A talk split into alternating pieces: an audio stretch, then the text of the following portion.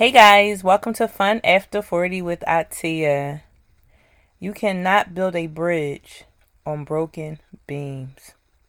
Some people go through life masking their pain. They patch up weak beams.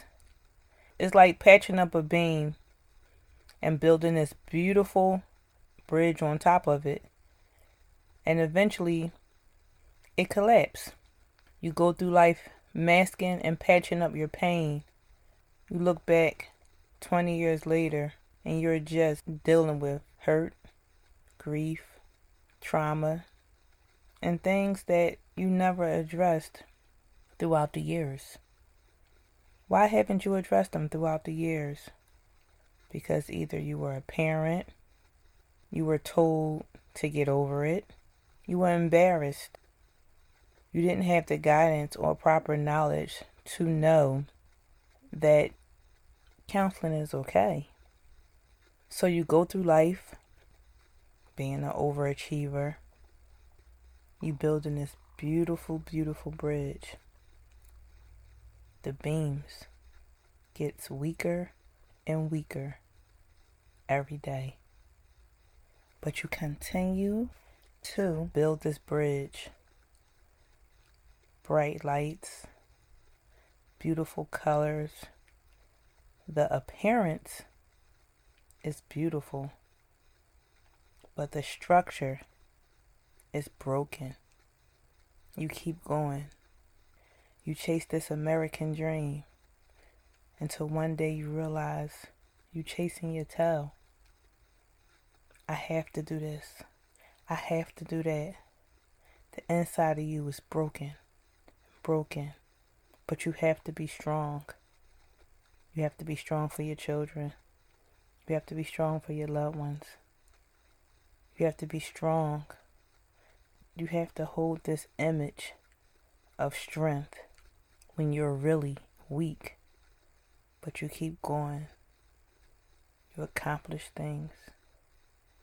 You have one degree, two degrees, three degrees, entrepreneur, an awesome mother, taking care of everyone but you. People that's passing by, they look at this bridge, they admire this beautiful, beautiful bridge. When someone's walking over a bridge or admiring a bridge, not many people look down at the beams until what? The bridge collapsed. You have to take care of you. You have to take care of yourself. No matter how much you accomplish in life, you're going to eventually break. The bridge is going to collapse because you cannot build a beautiful bridge on broken beams without it one day collapsing. And unfortunately, what happens when a bridge collapses? Almost all the time into a river or ocean. People find other ways to get to their destination.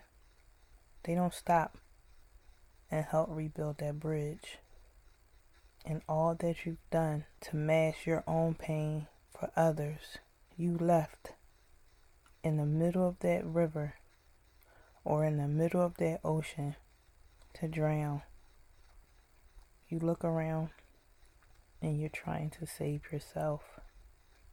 You look around and here you are in the middle of this ocean alone. What do you do? You have to save yourself. No one throws you a life jacket. You're just out there.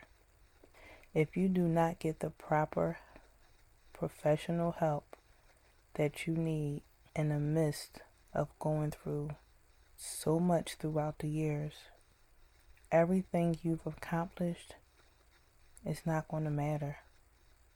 For some people, in order to have fun after 40 and enjoy the second half of your life, You have to repair those beams and rebuild your beautiful bridge.